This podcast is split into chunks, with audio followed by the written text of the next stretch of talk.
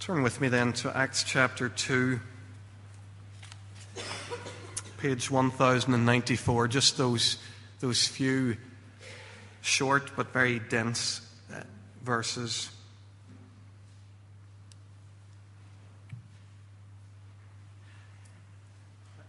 Let's pray together.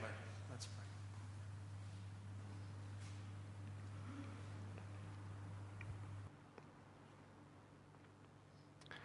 Father God, we'll come now to read of a time when the church met with your blessing in a wonderful way. Lord, we desire nothing more than to be a community of your people who are open to you and ready for you to work through us. Teach us now by your Spirit and, by this written word how, how we can be your people in a way that pleases you and brings glory to you. We pray this in Jesus' name. Amen.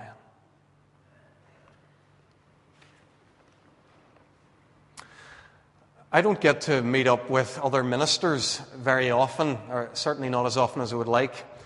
But when I do, I always enjoy the kind of conversation that we're able to have because when you're together with another minister, you have a sense that you're talking to somebody who understands this, this weird and wonderful job uh, that you both share, this unique call that you, you both have. It's good to talk and, and encourage each other about what God's doing in our communities and, and encourage each other for the tasks and, and work that lies ahead. I found it interesting to talk to some of my colleagues in recent times since I've come to Kirkpatrick Memorial. Uh, lots of my peers have heard in one way or another about the growth that we have been experiencing here, so they're, they're interested, naturally enough, to know how this has come about. And I suppose they're keen to work out what kind of a church uh, we are that we're experiencing this kind of growth. So, more than a few times in the last years, I've been asked, What is it that's caused your church to grow? I found myself usually very hesitant to give any sort of an answer at all because I've realized I've no secret or technique to offer. I simply tell them about some of the things that, that I hold dear in ministry and some of the biblical commands that I encourage this community to obey. And I can't help but think uh, as I, I share my answer and I look at the response that I, I sort of disappoint them. What is it that's caused your church to grow? I think it's an interesting question for any community of God's people to think about. And I think it's also the question that lies at the heart uh, of our passage here this evening in the final verses of Acts chapter 2. The early church has just exploded onto the scene. A lot of the growth has already happened, actually. Flick back with me there to chapter 1, verse 15. We're, we're looking here at a particular incident. Peter is gathering together with the believers somewhere in that 40 days between Jesus' resurrection and his ascension. And we're told there that as Peter addresses this pre Pentecost church, that there are about 120 people there. So that's a, a, crowd a little bit bigger than our biggest evening service would ever be. That's the kind of scale that we're talking about. Flick down then to chapter 2, verse 41, the verse just before the passage we read this evening. It's a verse that describes the response to Peter's Pentecost sermon after he preached in the power of the Holy Spirit. We're told that 3,000 were added to their number that day. Okay? So 120 people. And one day later, or, or within the space of a day, they moved to being 3,120 or, or something a little bit more than that. There's been an explosion of growth in the church of Jesus Christ. To put this into context, the 120 seemed to be the community that emerged during three years of Jesus' physical walking the streets of this earth ministry. And then in one day, God, in his, his power and sovereignty, chooses to add 3,000 to this church that exists after Jesus has ascended into heaven. I, I suppose that's one way of saying what was said a, a couple of weeks ago. We need to take seriously God's desire to work in the church even after Jesus had ascended into heaven. So, with this influx now of 3,000 new members, the church of Jesus Christ is up and running.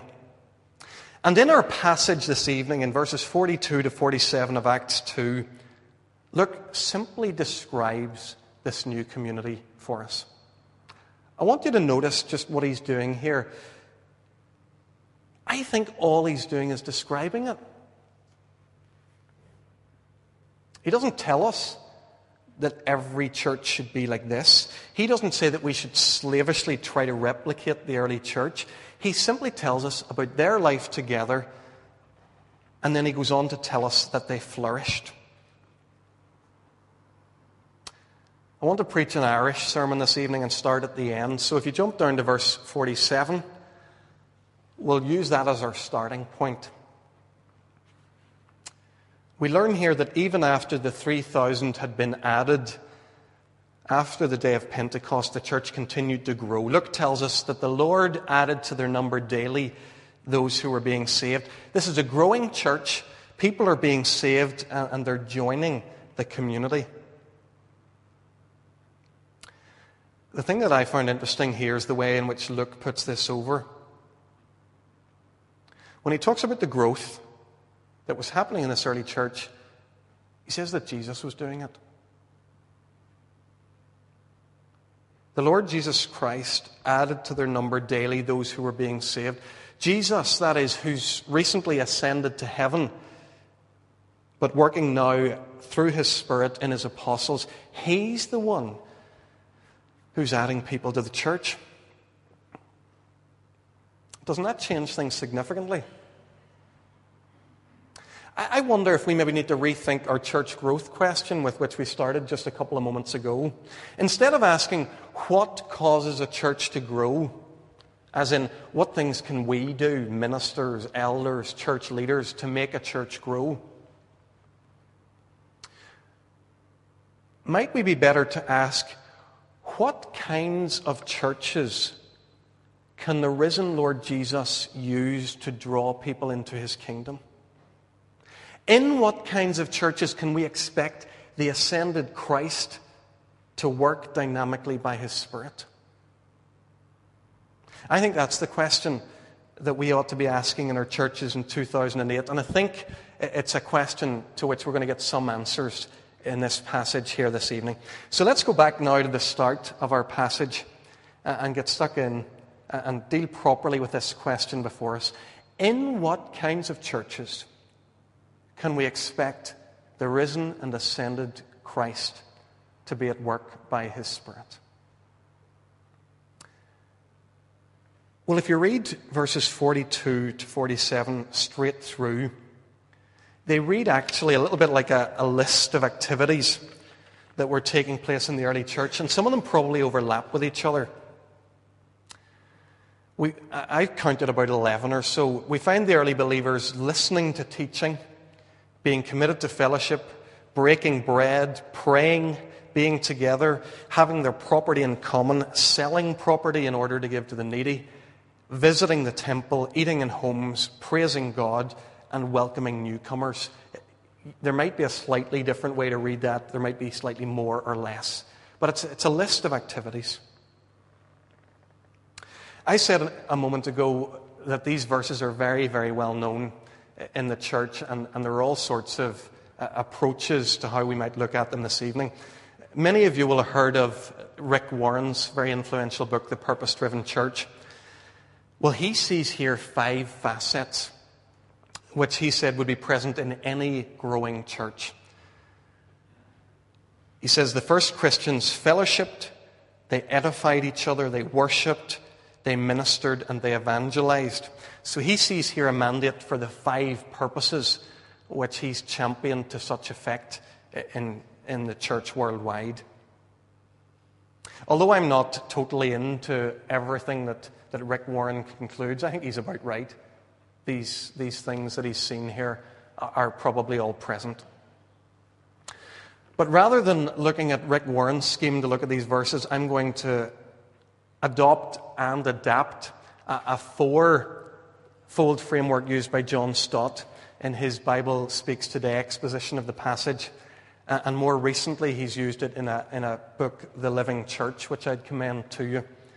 Stott suggests that this passage shows us a learning church, a caring church, a worshipping church, and an evangelizing church. He's actually he's rolled the fellowship and the service that Rick Warren sees here into one, and he's called them caring. Uh, and so he focuses on four different aspects instead of five. I'm going to shorten it again by one, and, and you're probably relieved to hear that. I'm going to focus on three. I'm going to focus on learning, fellowship, and worship. I'm going to leave out evangelism because I don't think Luke deals explicitly with that as an aspect of the church's work in this passage. I think Luke is making the point that when these other three aspects are present, this kind of community is inherently evangelistic. This is the community that God can use to reach the world. Uh, when we live as spirit filled churches, we won't be able to stop people from, from joining us, even if we wanted to. So let's look quickly at, at these three characteristics that, that summarize these activities in the early church. The first one Luke selects is quite surprising. I wonder if it's even particularly surprising in our context. Luke says that a living or a growing church is a learning church. The believers scattered throughout Jerusalem were told devoted themselves to the apostles' teaching, and that is, they devoted themselves to the teaching of Jesus Christ as now passed on through his apostles. Two weeks ago, when I began this series, I started with quite an awkward question. I said, How, how do we follow Jesus Christ? How are we disciples of Jesus Christ whenever Jesus isn't here?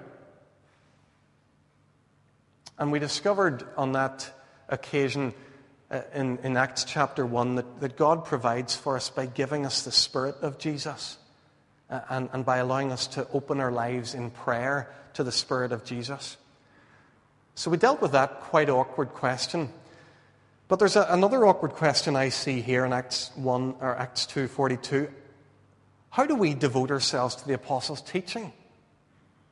The apostles aren't here Paul doesn't occupy any pulpit in Belfast. You'll be hard pushed to find Peter or any of the others preaching anywhere near Ballyhackamore here. How, how, can, we, how can we replicate uh, uh, and follow in the footsteps of the early church at this point? How do we devote ourselves to the apostles' teaching? Well, I hope the answer is pretty obvious. The teaching of the apostles is what's recorded for us in the New Testament. None of it existed at the time uh, that, that Luke's writing about here, but it, it came into being later. The Gospels, the, the, the writings of the apostles themselves.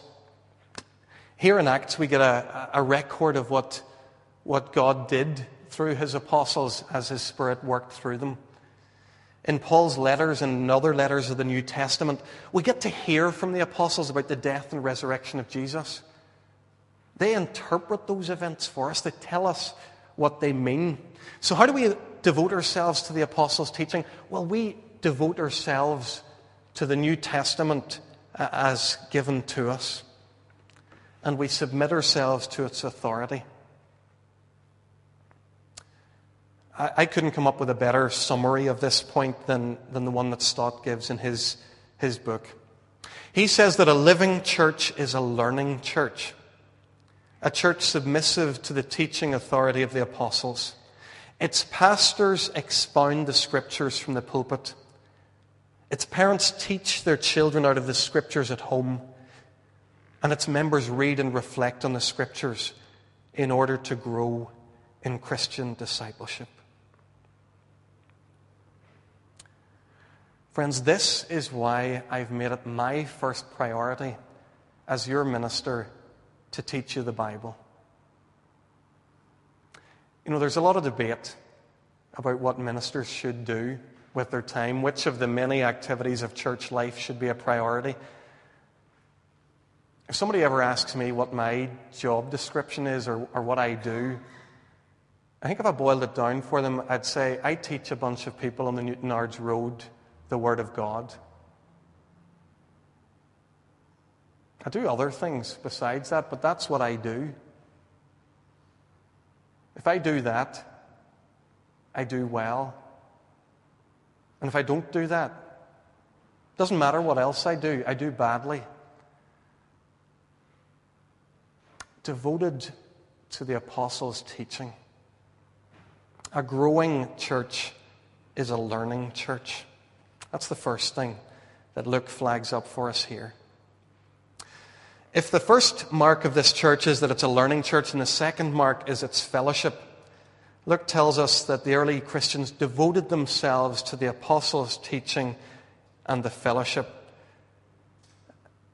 There's a, a, famous Greek word underlying fellowship here. It's koinonia, which simply, it's actually not a very fancy word. It just means common. What we have in common. It's focusing on what the believers have in common their common life in Christ. Luke tells us what, in, in, later verses here, what a remarkable effect this common life of Christ had uh, on these early believers. He tells us that they were together and they had everything in common, selling their possessions and their goods. They gave to everyone as they had need. These verses are wick, aren't they? You know, we just wish they weren't there in the Bible sometimes because we want to obey the Bible, and then we read this. You don't need this on a Sunday evening when you're trying your best to follow Jesus. What do these verses actually teach? We need to think about this for a second. Do these verses teach that to be a living and growing church, we need to be a commune? That we need to go home tonight make an arrangement with the bank tomorrow that we transfer all of our assets into the church account. Is that what these verses teach? Because if they do, and it's God's word teaching that, then we need to find out a way of obeying that. But if they don't, we may need to think about what, what's really going on here. Some Christian communities have taken this as literally as I've described it. They've come together and they've said, right, let's sell all our homes, let's sell all our stuff, uh, let's put it all in a big pot in the middle, and let's live out of that. But they've been the exception. I'm going to suggest just now that that isn't necessarily the best approach. Not all who follow Jesus are called to total voluntary poverty, and not even everyone in these verses actually sold all that they had and gave it to the poor. Look at verse 46. We're told there that they broke their bread in homes. Homes?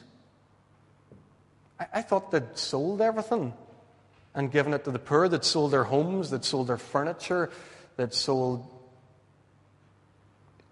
No, apparently not. More likely, what Luke's describing here is a situation where no member of the community was ever seen stuck. If any member had a genuine need, then others would think nothing of giving sacrificially to help him out. Now, here's, here's what I think was going on. While each believer continued to hold their own property, they no longer regarded it as their own. Okay? So they administered their own property, they, they managed it in the way that they always had before. But they recognized that from now on, their property belonged to Christ and therefore to the body of Christ. And that when the time came and when the moment arose, it was the most natural thing in the world to respond sacrificially and energetically to give and to sort out whatever situation needed to be sorted. Friends, we're not a commune here at Kirkpatrick Memorial. If you're new among us tonight, you might be relieved to hear that. If you're wondering who we are, we, we are not. But, but let me tell you, there are people here who I think have understood exactly what Luke is talking about in, in chapter 2 and verse 42. I've seen how some people in our church life respond when they see other people stuck. I've seen how freely they sit with their own possessions so that they can help out anyone who is in need.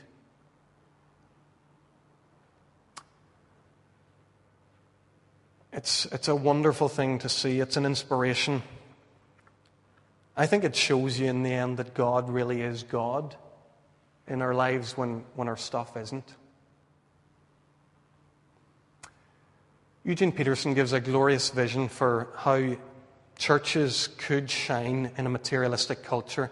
He says, Every true Christian community is a training center in which we learn to discard our old habits of getting all we can for ourselves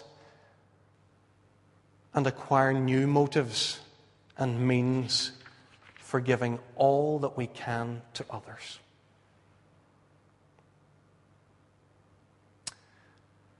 Folks, if he's right about that, if that's a sign of the true church, then I want to encourage you and say I've seen signs that just that training that reprogramming is happening in our community, and I want to, I want to encourage us to pursue that further still. There's so much more we could say about hospital or about fellowship, but I, I, don't want to don't want to take up all our time on this subject this evening.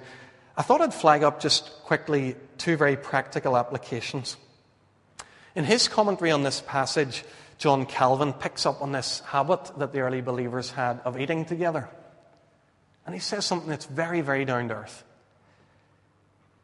He contrasts their eating together with elaborate and overblown types of hospitality. He says they used to eat together and do so frugally.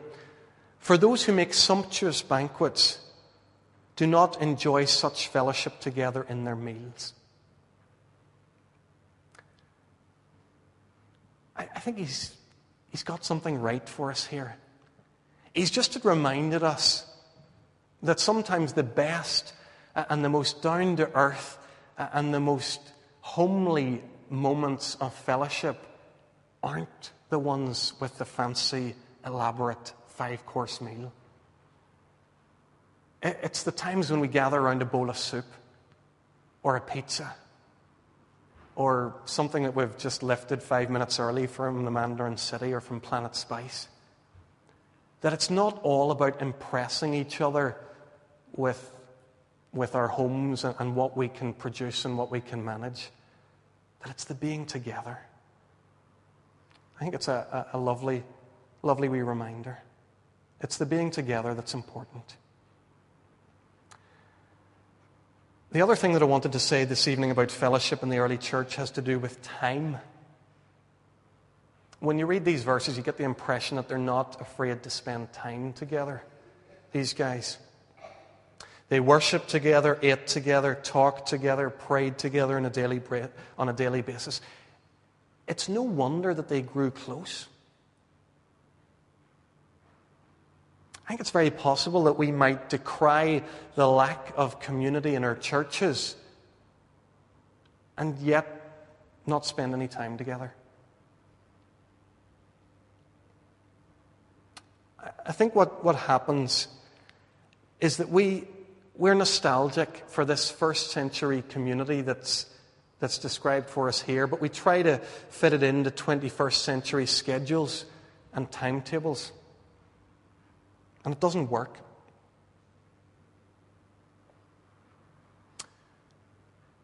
Folks, I, I, think this is something we need to take on board individually, and, and I'll leave you to, to dwell on that. But I also think it's something that we need to take on board as a congregation, because collectively we have some control over how we spend time together. And I wonder if we give any time to the, the informal the relational, or whether that stuff's always just an add on to the, the programs uh, and the institutional. Do we build in time when we can just be together? Because at the end of the day, I don't think we can do fellowship in a hurry. I don't think we can grow close uh, unless we make this a priority in our church life. So the early church is a learning church. It's a fellowshipping or a caring church. Uh, and thirdly and finally for this evening, it's a worshipping church. Luke tells us again about the believers in the early church that they devoted themselves to the breaking of bread and to prayer. And in verse 46, he says they continued to meet together in the temple courts. They broke bread in their homes and ate together with glad and sincere hearts. Their worship is balanced, and it's balanced in a couple of different respects. Firstly, their worship is both formal and informal.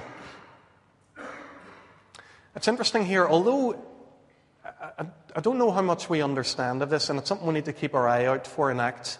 Something remarkable has happened to these guys. They're institutional Jews, brought up in the temple and in the synagogue. So the way they worshipped God had a particular shape. And now all of a sudden, something dramatic has broken into that. And they're starting to do other things. But the interesting thing is that they never rush out of their institutional church.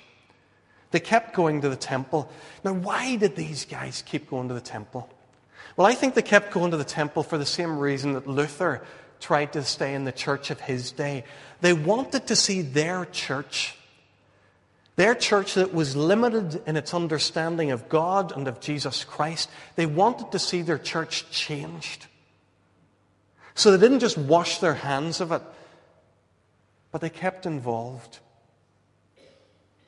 So here we find that these early believers keep going along to the temple and stay involved in temple worship.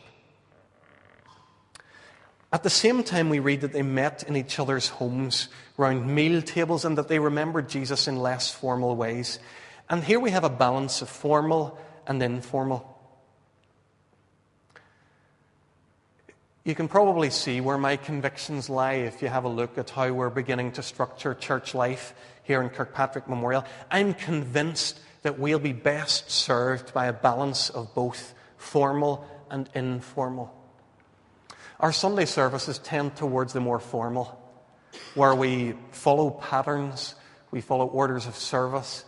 Things are somewhat similar from week to week. There's a formality there and a shape to all of that.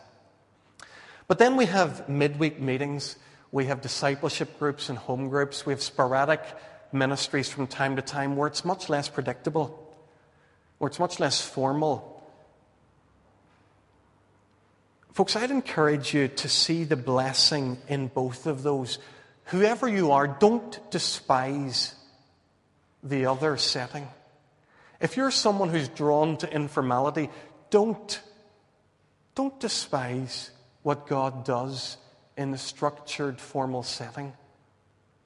If you're someone who, by your temperament, maybe loves the structure and the formality, please don't play down what God does in, in the informal, in the gentler, quieter interaction of two or more believers together. Folks, I think it's when we, we recognize the strength in both of these that we'll be blessed in our worship. The worship in the early church was balanced in a second regard. I think it, it was joyful and it was reverent. You can almost get a tangible sense here of the joy in this community in, in verse 46. I think the NIV is a wee bit flat here. In the message translation, Peterson gives it a bit more zip. He says, Every meal was a celebration, exuberant and joyful as they praised God. Do you know, it couldn't be any other way. It couldn't be. This community was built on the foundation of the apostles, the guys who had, who had lived with Jesus, who had seen him killed but raised from the dead, who had promised that he would never leave them. This is the community on whom the Spirit has fallen. These guys can't help it. They're, they're full of joy and enthusiasm. It, couldn't be any other way for them. Friends, I, I don't know if I trust entirely a community of Jesus Christ where there's no joy. I don't know. I think something too fundamental is missing for that community be, to be healthy at all. We, we must be a community that's marked by joy. I, I, I love it, actually, in our church life, how um, long before a church service starts, there, there'll be all sorts of uh, chat as people are catching up on, on the week that they have had together, just having fellowship together. I, I love those moments in our church services where often when we're singing, something happens and we just move up a step and, and a sense of joy kicks in. I love it when I look around after a service has ended, when people are taking time to, to share life together, maybe to reflect on what, what God has done in them and, and, and to encourage each other. This is all normal. It's something that I never, ever would dream of asking you to do.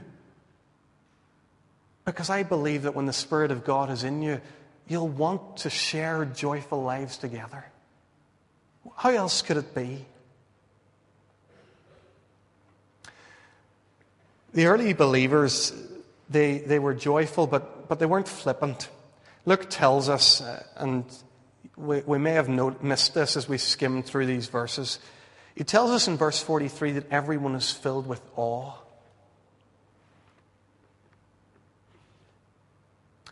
The Spirit was at work. He was present in the community and people recognized that that was no trivial thing. That this was not something that we take lightly. So here we have a community that seems to have this blend of joy and reverence. I've been, I've been thinking a lot about reverence as the joy has begun to well up in this community. And the paranoid in me has wondered is the reverence going? Are we losing our reverence? It's something I talk to other people about from time to time. And I've had to revisit what it means to be a reverent community. The community that I grew up in said that reverence had to do with the color and darkness of the clothes that you wore. It had to do with how absent joy was in your demeanor. It had to do with how silent the place of worship was. If those are the badges of reverence, we are failing badly. But I've been rethinking this a little. I rethink it almost every Sunday at about 10:59 in the morning or more like 11:02 because we never start on time. I get up there usually in the pulpit and I can't get people to be quiet. I don't try very hard, but I mean, it, it takes a moment. Is that a reverence issue? I don't think that it is. I'll tell you why. Once our service starts, and once we're agreed that it started, 1102 or 03 or whatever, a silence descends, an expectancy, a desire to be involved in the praise when we sing together, an attention to God's word as we read it together and it's preached. And I go home and I thank God for the reverence that there is in this community.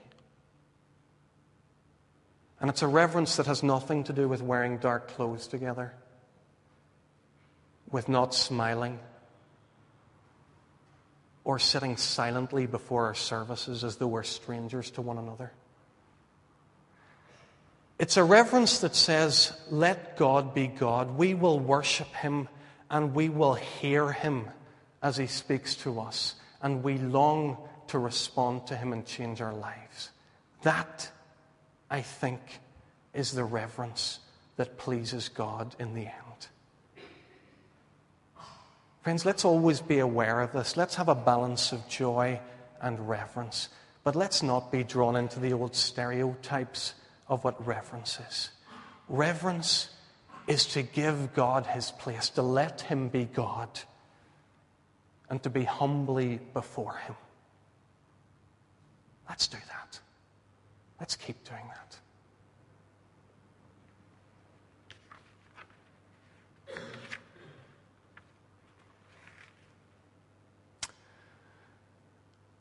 Let's finish for now. We began by asking a question.